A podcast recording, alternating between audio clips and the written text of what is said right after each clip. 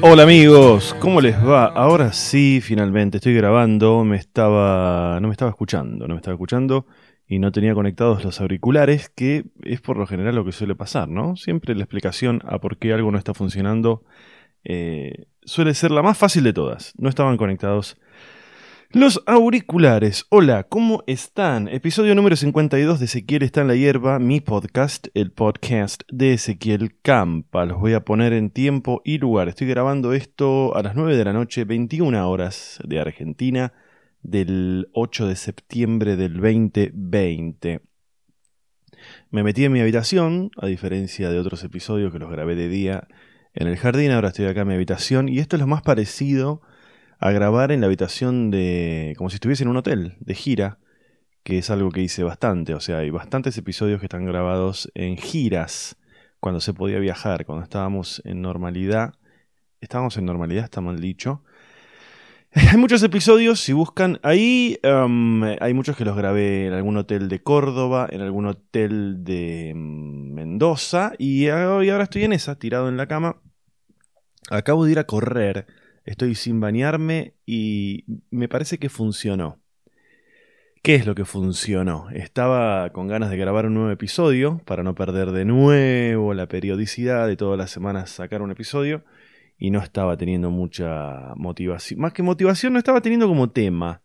Y a mí me parecen muchos temas, no para el podcast, sino en general, cuando salgo a correr. Es como que me concentro y me aparecen eh, ideas para guiones, ideas para, para chistes de stand-up. Y, se me aclaró un poco la cabeza y entendí de lo que tenía ganas de hablarles hoy, que tiene un poco que ver con el episodio de la semana pasada, que para los que lo escucharon estuve repitiendo em, el episodio este en el que a mis viejos les hice las mismas 10 preguntas. Muchísima gente me escribió, al igual que la primera vez que, que subí aquel episodio. Y... Mm, un poco el de hoy se complementa con ese episodio porque em, en ese episodio era una charla con mi madre, con mamá Campa y con mi padre, que algunos lo llaman Papá Campa.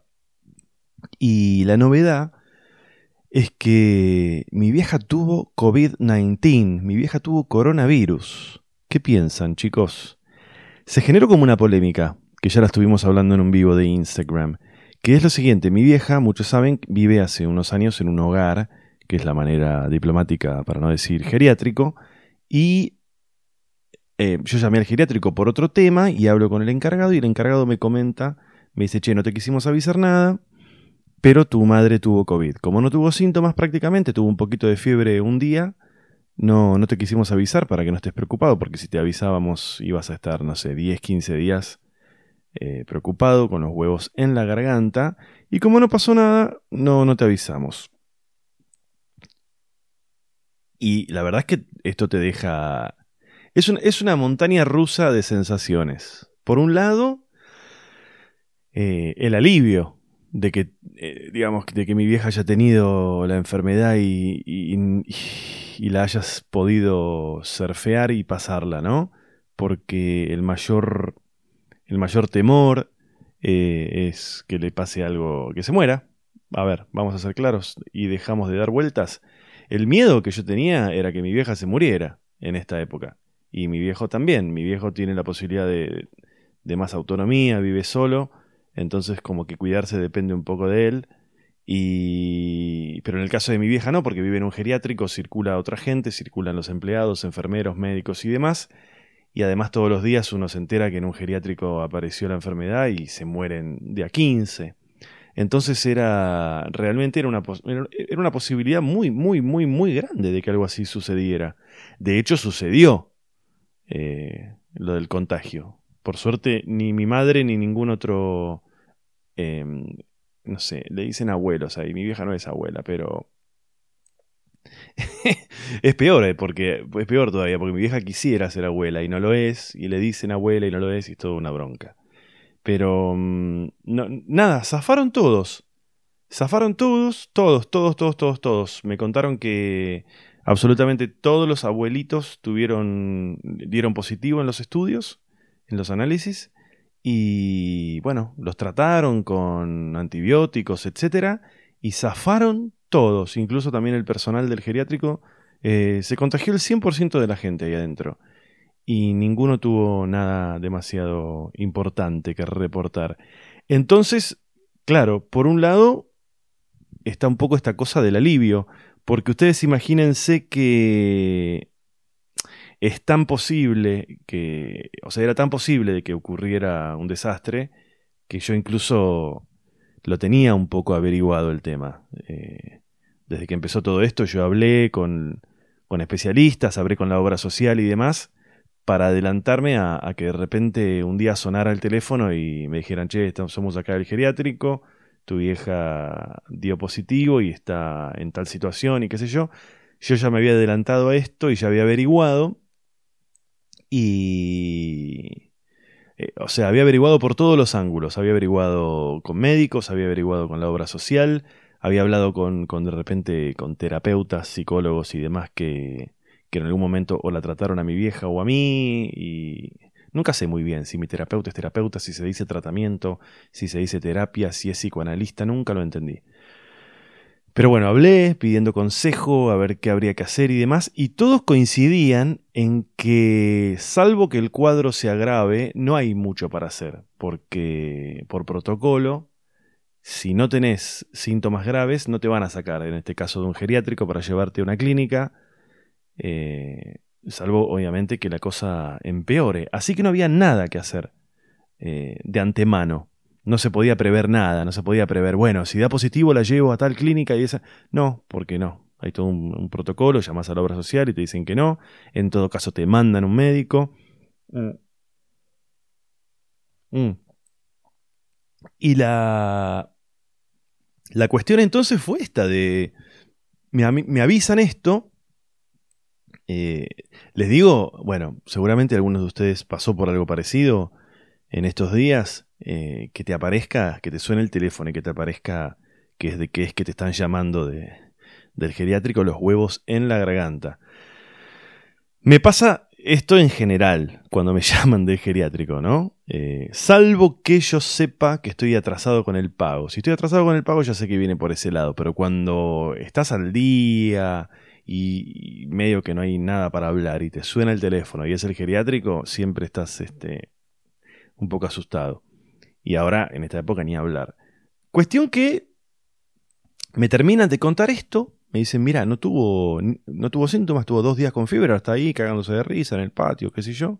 Me pasaron con ella, hablé con ella, mi vieja está totalmente conectada, digamos, no, no está ni, no está, no está chiflada ni nada. O sea, está chiflada, pero no al nivel de que no sabe dónde está.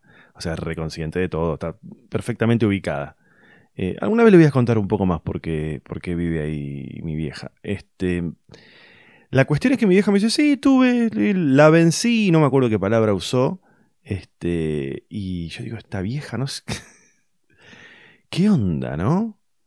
Como que, porque el otro día vi en la tele una, una, ¿cómo es? Una... Mm, le hacían una entrevista a una señora de 110 años. No me acuerdo si era porque había superado también el coronavirus, pero tenía 110 años. Y yo pensaba, tipo, mi vieja tiene 30 años menos. ¿No? O sea, ¿cuánto piensa vivir esta gente? Este. Pero. Bueno, la cuestión es que me, me cuentan esto y lo primero, claro, es como alivio, ¿no? Aparte, aparte, eh, no quiero dar nombres, pero la persona, la persona que, te llama, que te informa de estas cosas este, en, el geriátrico, es, un, es un amor, eh, pero eh, no es la mejor persona, no, es la persona que, que se exprese de, de, la mejor manera en el sentido de que cuando arranca a decirte algo, no sabes si es una buena noticia o una mala noticia. Como que me dijo algo así como, mira, él tenemos una noticia para darte, o eh, tu mami, bla, bla, bla, pero bueno, ya está bien, oh, y es como, oh, empezala ya bien, explica bien. Mm. Estoy tomando terma, chicos. Tomo terma. Llegué a una edad en la que tomo terma. Este, la cuestión es que, claro, corté la llamada y me puse a pensar, digo, ¿estará bien que no me hayan avisado? ¿Me deberían haber avisado? Y ahí empezó el debate, ahí empezó el debate. Consulté con algunas personas, incluso con las mismas a las que les había consultado qué hacer en caso de que pasara algo. Y todos coincidieron, especialistas, ¿eh? en que, mira, la verdad que con el diario del lunes, mejor que no te hayan avisado. ¿No? Entonces, digo, bueno, y la verdad que sí, porque yo no hubiera podido haber hecho nada. No podés hacer nada, no hay nada que puedas hacer, no podés ir, medicamentos no hacen falta porque está ahí, no la podés sacar de ahí para nada. Eh, y no tenía síntomas. Y después, hace unos días hice un vivo en Instagram en el que planteé el debate. Y la gran mayoría de las personas coincidían en que está muy mal, incluso han dicho hasta que es ilegal por el derecho a la información y demás, pero el 90% de la gente decía que, ¿cómo puede ser que no te hayan avisado? ¿Cómo puede ser? Te tienen que avisar. Te tienen que avisar porque vos tenés derechos, porque vos no sé cuánto, y vos no sé qué esto que el otro, hacer es eh, no sé qué, y el derecho a la información, vos por más que no sé qué, el familiar, vos estás a cargo y vos podés, no sé qué, bueno, todo un montón de cosas. Eh, que medio que no tiene mucha relevancia, porque como que ya está, ¿no? Ya está. O sea, ¿cómo es que se dice? Eh, muerto el perro, eh, se acabó la rabia, algo así dicen. Así que mi vieja un poco zafó. Por eso es que les decía que, que lo primero que tenía para comentarles de este episodio era esto de que un poco tiene que ver con el episodio anterior en el que hablaba de, de, de mis viejos y me llegaron muchos mails. A ver, voy a ver algunos de los mails que me llegaron que guardé por acá. Bueno, Wanda me habla del episodio anterior en el que estuve hablando de irse, eh, esto de irte a vivir a otro país. Me contó que ella era es puertorriqueña y bueno, vive aquí, pero se quiere ir, pero tuvo hijos acá y qué sé yo. Un quilombo, Wanda, tu vida es un quilombo. ¿Será un nombre así que está destinado a los quilombos? qué sé yo. Eh, después una cosa muy interesante, muy rara. Eh, Patricio Ceballos, a quien le mando un saludo, me contó, me contó acerca del podcast en general, que lo escucha, dice, yo hago mucho deporte. Me dice, meto sesiones de 4, 5 o 6 horas entrenando. 6 horas entrenando. O estoy encima de la bici de ruta o corriendo por la montaña. Me gusta competir en ultradistancia. Es todo aquello que supera la distancia del maratón de los 42 kilómetros. Yo no puedo creer. Yo no puedo creer la paciencia que tiene la gente y la energía. Eh, corremos por montaña. Para que te hagas una idea, la carrera más larga que corrí fueron 130 kilómetros por 6.500 de desnivel positivo acumulado. Y eso me lleva unas 20 horas. Un de, no sé, una cosa. Una locura yo vivo en Tenerife, bueno, no sé. Le mando un saludo. Y si estás escuchando esto en una de tus horas en las que estás entrenando, calmate un poco, loco. Baja un cambio. ¿Qué onda? Ay, Dios. Pero bueno. Che, eh, ¿qué, cosas que pasaron, cosas que pasaron esta semana. Mm. Siento que, siento que tengo que mencionar a la, muerte de Kino. Por esto de ser comediante, ¿no? Y todos los comediantes comentaron, hicieron reflexiones. El autor de Mafalda y de algunas otras historietas. A mí, eh, la verdad es que... Eh, a, ver, eh, yo siempre fui en la familia el que conserva esas cosas, ¿no? Mis viejos se separaron y, y hubo muchas mudanzas y en el medio como que todos los recuerdos y esas cosas se van olvidando, perdiendo, tirando. Y yo siempre conservé los libros de la familia. Y sobre todo los de humor. Tengo libros de Quino, de Fontana Rosa, de... ¿De quién más tengo? Oh, no sé de quién más. Landru. Había uno que se llamaba Landru. Eh, tengo muchos libros de, de comedia que circulaban por mi casa. Yo no sé si, en todas las casas pasaba esto y de repente estaban estos libros pero no les prestaba mucha atención o, será que que no, que en mi casa por alguna particularidad siempre hubo estos libros. Creo justamente que mi vieja era quien los compraba. Y y bueno, Mafalda a mí la realidad es que no tengo un recuerdo como el que tengo, por ejemplo, con, con Inodoro Pereira de Fontana Rosa, eh, que son libros que, los recuerdo de memoria, episodios enteros. Y... Pero sí, de Mafalda tengo muchos recuerdos y siempre es triste que, que, se vaya alguien así de esa envergadura. Y que creo además que recordar que le había puesto los puntos al pelotudo de Nick, así que sumó otro galardón más, Don Quino. Obviamente que recuerdo un montón de, cosas de Mafalda, pero lo que más recuerdo es la época. Recuerdo muchísimo aquella época. Recuerdo dónde vivía, recuerdo que mis viejos escuchaban Serrat, eh, recuerdo mi tamaño, eh, la casa, recuerdo cómo eran mis viejos en aquella época, estaban juntos.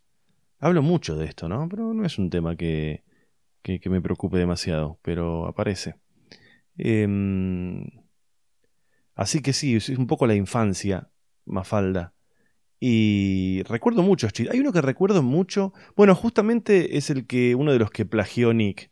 Que es este de, en el que creo que es Mafalda, que está en la playa y. que tiene eh, un puñado de arena en la mano y se le, se le va escurriendo la arena entre los dedos. Y hace una reflexión acerca de esto, de cómo se me escurre la, la arena y el, y el padre, el padre que está al lado, dice algo así como, como que pareciera que está hablando de la plata o del sueldo o algo así que también se te ocurre, bueno, hace como una analogía. Ese, no, el, perdón, el, creo que el, el que, mm, el que se afanó Nick es el de los castillos de arena de Mafalda. Ese es el que se afanó, entre otras cosas. ¿Cómo, cómo, cómo puede ¿Cuál será el detrás de la trama de Nick, no? En el sentido de cómo puede ser que. que. Que, exista alguien tan chorro, ¿no? Tan chorro. Creo que son miles, miles y miles y miles los chistes que copió, pero calcados, y no se le cae. no se le cae la cara de la vergüenza. Y sigue trabajando en uno de los diarios, entre comillas, más prestigiosos de la Argentina. No, a nadie le importa eso. ¿Cómo es que en la primera plana denuncian a, chorros y en la última página está este chorro haciendo historietas, ¿no? ¿Doble vara, te, doble vara te suena? Mm. Así que bueno, qué sé yo, son muchos los comediantes o la gente que se dedicaba al humor. Eh, de cuando nosotros éramos, o de cuando yo era chico, que ya han partido, ¿no? Me acuerdo de, de Moonstock, Rabinovich, Fontana Rosa, eh, negro Fontova, Ginsburg, ahora Kino, me debo estar olvidando de alguno, bueno, la puta madre, me, debo estar, me debo haber olvidado, me debo haber olvidado de alguno. Me debo haber olvidado de alguno. Chicos, quiero decirles algo, quiero decirles algo. Eh, a los que están escuchando, barra viendo este podcast en YouTube, les quiero pedir que por favor lo busquen en otras plataformas. Porque, ¿Por qué digo esto? Porque esta no es la plataforma natural de los podcasts. Los podcasts se escuchan en Spotify, se escuchan en la, aplicación de podcast del iPhone o de Android si tienen Android. Eh, es una... no sé, es, una cosa temporal que yo lo suba como video a, YouTube. Entonces vayan a, mm, a las plataformas de podcast, y suscríbanse porque algún día yo no lo voy a subir más como video y van a pensar que desapareció o se lo van a perder directamente. Em, así además me ayudan ahí a que, a que siga creciendo esto. Que eh, me pasó algo raro, que me llegó un mail de Spotify en el que me dicen que el podcast este es el séptimo más escuchado de la Argentina. Yo no sé si será cierto, lo, lo voy a chequear, a ver si lo puedo chequear de alguna manera.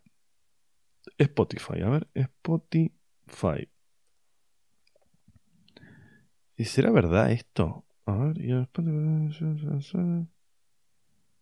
yo no creo que sea verdad esto.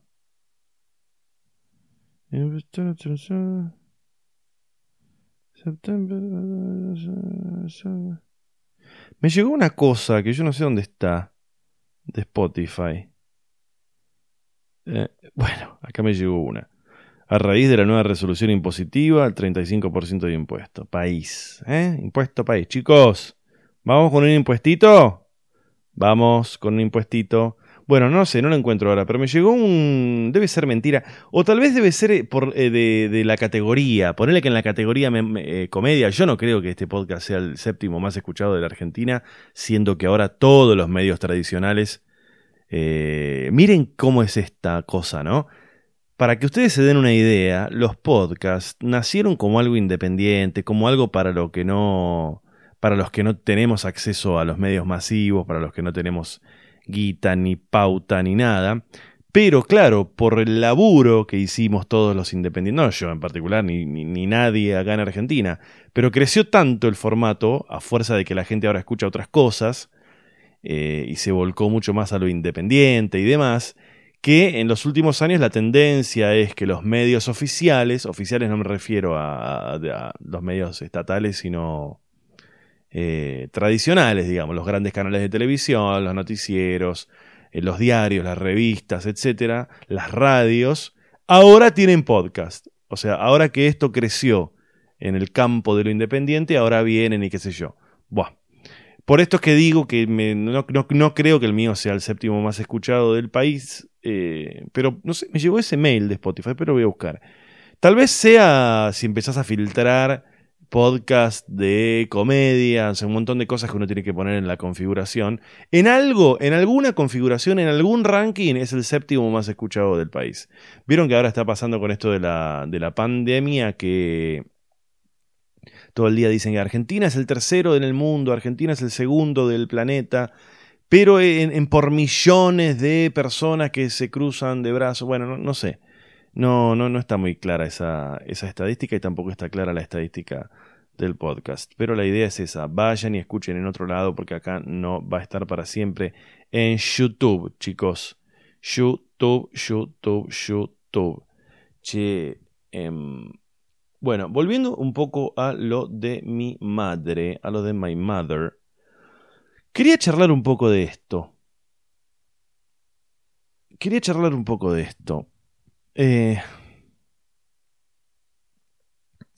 a veces uno... No, sé cómo encararlo esto. A ver. A ver, lo lo voy a encarar así. Lo voy a encarar así.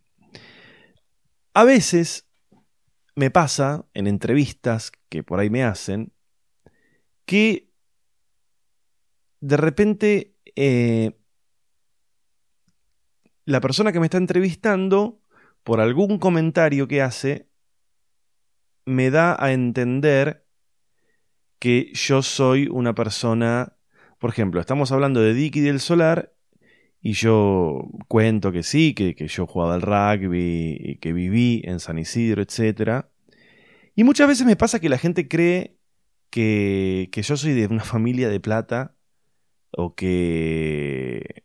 o, de una familia, no sé, de, no sé cómo explicarlo, como, como de, de clase media alta, privilegiada y qué sé yo. Y siempre me tengo, me tengo que como que tomar el laburo de aclarar que nada que ver, que nada que ver. ¿Y, ¿y a qué viene esto? Viene a lo siguiente. Está todo, está todo hiper, hiper, hiper este, recontra conectado. Eh, vieron que, vieron que cada uno tiene sus miedos, ¿no?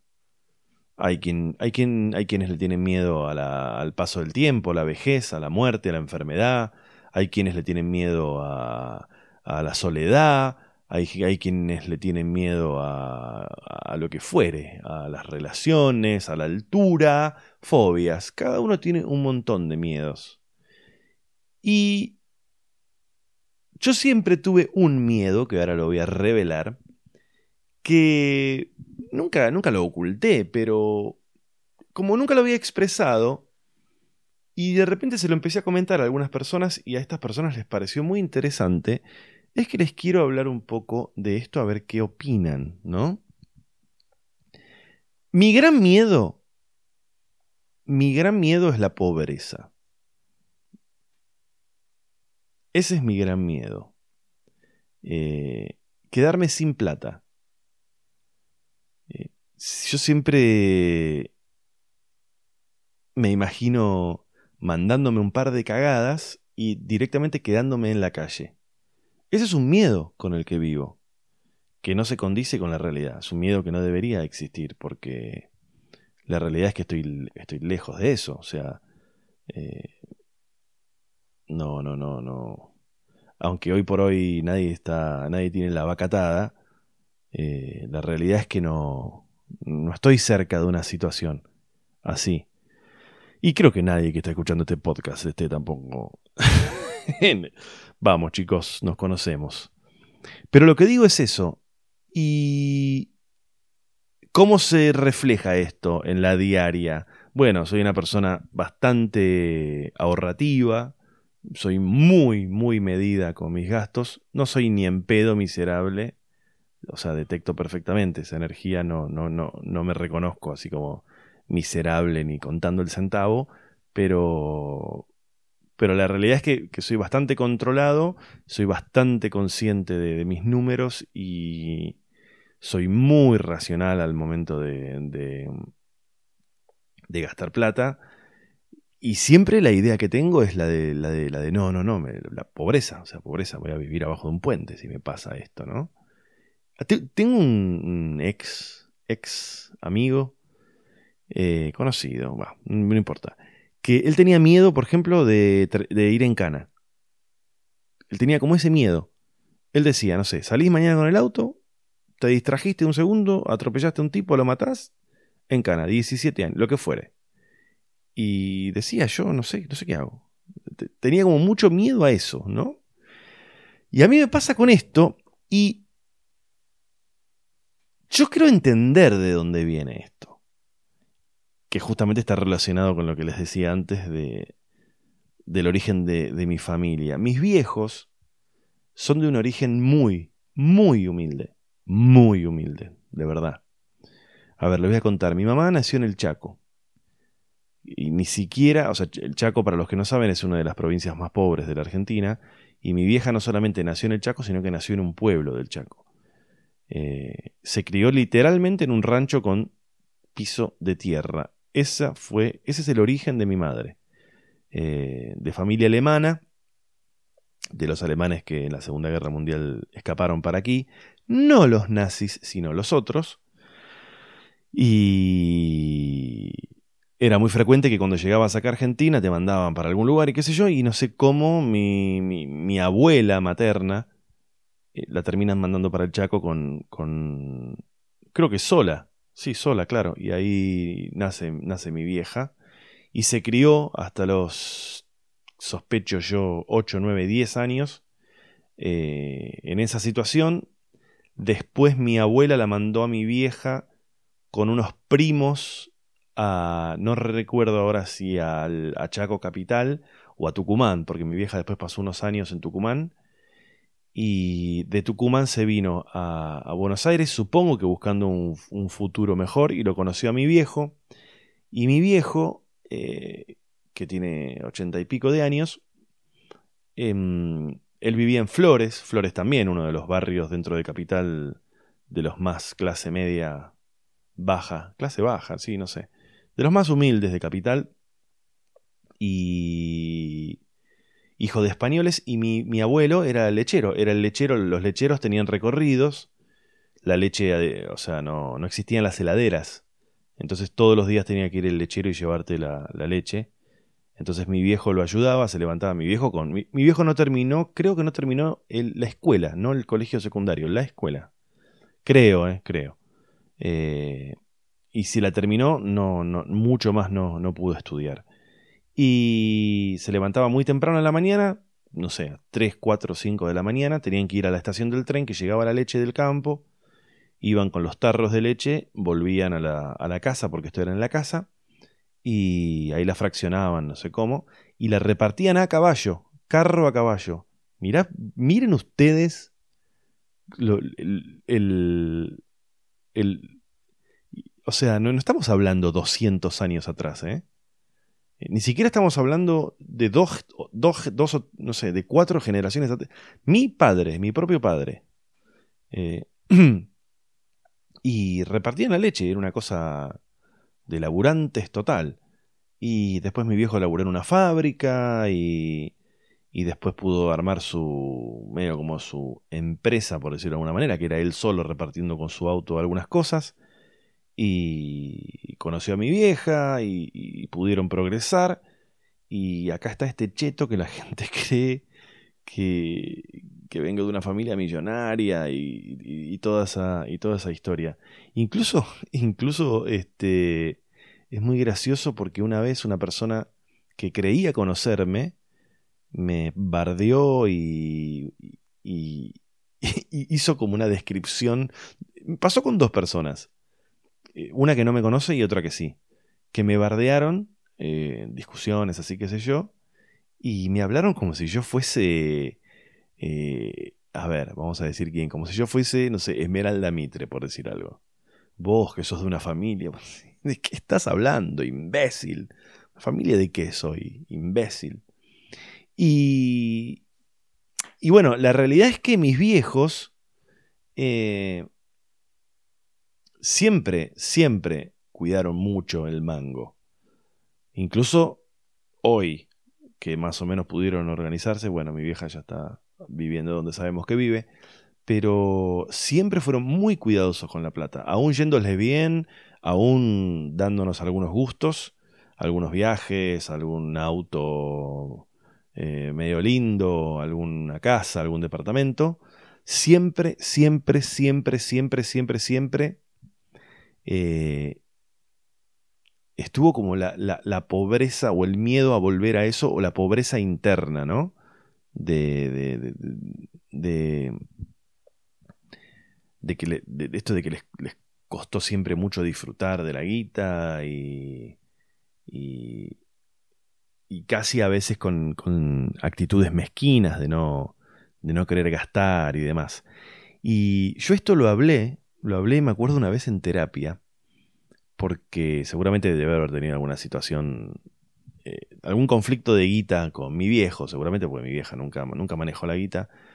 Y diciéndole, ¿cómo puede ser? ¿Qué sé yo? No sé, me imagino algo así, como que yo estaba necesitando guita y mi viejo no sé qué, bla, bla, bla. O cómo puede ser que mi viejo sea así, qué sé yo. Y mi terapeuta me contó que él había tenido un eh, paciente, se le dice así, un paciente al que le pasaba lo mismo, pero miren ustedes al extremo. A este, este paciente era hijo de un español que era dueño. Eh, ahora por ahí cambió la cosa, pero, pero durante años, décadas enteras, la mayoría de los bares, de los grandes bares de Buenos Aires, eran de españoles, eh, de grupos de españoles. Los grandes bares de, toda la vida, los bares de las esquinas, de, del centro porteño, de capital, todos esos bares que ahora fueron cambiando y se vendieron y ahora hay un Starbucks eh, o los reformaron y les pusieron luces dicroicas y qué sé yo. Todos esos bares históricamente eran de españoles y era muy frecuente eh, que en la caja de cada uno de estos bares estuviera, estuviera uno de los socios, uno de los dueños. Por lo general eran como sociedades o son como sociedades de cientos de, españoles que tienen un montón de bares. Como si dijese, no sé, vamos a decir, hay 30 socios que tienen 15 bares. Bueno, toda una cosa así como arman unos negocios así entre ellos. Y, y siempre hay uno de ellos que labura en la caja del bar. Y es gente que hizo fortunas, pero incalculables en muchos casos. De, hicieron mucha guita, mucha guita. Y mi terapeuta me contaba que él tenía un paciente que era hijo de uno de estos este, españoles, que laburaba en la caja de, de uno de los bares, y el tipo era multimillonario, multimillonario, a nivel de, no sé, que se compraban, no sé, en aquella época eh, hacías guita te comprabas un departamento sobre Libertador ahí en Palermo, ponerle por decir algo. Y, estos tipos te hacían esa, compraban departamentos en España, en las ciudades de las que habían venido. O sea, mucha plata, mucha plata. Y hablando de la incapacidad de disfrutarla o de, tener o de tener la conciencia de que podés parar un poco la pelota y, relajarte un poco, me contaba que este gallego que estaba en la caja de uno de los bares tenía debajo del mostrador un tacho en el que orinaba, un tacho en el que meaba. No sé de qué manera, no sé cómo hacía para que no lo viera la gente, pero para no dejar la caja un segundo, para, para, que el negocio no se le retraye ni no sé qué, o para... no sé por qué, por una cuestión de laburar y de quedarte ahí, qué sé yo, eh, el tipo tenía debajo del, del mostrador un tacho en el que meaba para no tener que dejar el lugar de, de laburo. Un tipo que era millonario en dólares. Eh, Así que vean ustedes hasta dónde llega la cosa, ¿no? Hasta dónde llega la cosa. Y, y bueno, qué sé yo, cada uno convive con sus miedos, cada uno tiene sus tachos de orín y los va llevando ahí por la vida. No sé por qué quería hablarles un poco de esto, supongo que me van a, comentar. Che, coméntenme, si están viendo esto en YouTube, comenten abajo, ayúdenme, ya que lo ven acá, por lo menos ayuden, comenten, reflexionen, denle like y todas esas cosas. Si lo están haciendo en Spotify, suscríbanse, recomienden, donde sea, metan, metan, metan, metan, que, que así, así, qué sé yo. Che, eh, bueno, les quiero contar que de a poquito de a poquito empiezan a aparecer como algunas funciones presenciales de stand-up. ¿Sabían esa? Voy a estar haciendo algunas funciones, ¿eh? Las próximas que se vienen, que ya las voy a anunciar, eh, van a ser en Canning y en Escobar. Estas dos van a ser en autocines. Eh, no se venden entradas por uno, sino que se venden por auto. Y, podés meter hasta cuatro personas por auto. Hay todo un protocolo. para, antes de contarles de las funciones, quiero que sepan que todas las funciones que yo vaya a hacer van a ser funciones eh, habilitadas. No, no voy a hacer funciones clandestinas de ninguna manera. Eh, o sea que todas estas funciones que yo les cuento son de lugares que nos han llamado que en municipios que está todo esto autorizado, protocolo, etc. Entonces, hay un par que son en Canning y en Escobar. Estén atentos, pues ya las voy a poner en venta. Son en, en autocines. Eh, también vamos a hacer algo en Córdoba. Esto no va a ser presencial, pero va a ser medio piola. O sea, como la gente sí va a poder ir. Eh, y yo creo que no. Por ahora la idea sería esa. Pero estén atentos ahí en Córdoba. Y se viene una presencial en San Miguel. ¿Qué es lo que está pasando? Muchos municipios que han autorizado la apertura de lugares que tengan este espacio al aire libre, también han logrado que les autoricen shows y esas cosas. Así que de a poquito me parece que vamos a empezar a, a tener shows presenciales, lo cual es rarísimo porque usted no lee los diarios, como decía Tangalanga. O sea, abrís cualquier diario y estamos en el peor momento de la pandemia.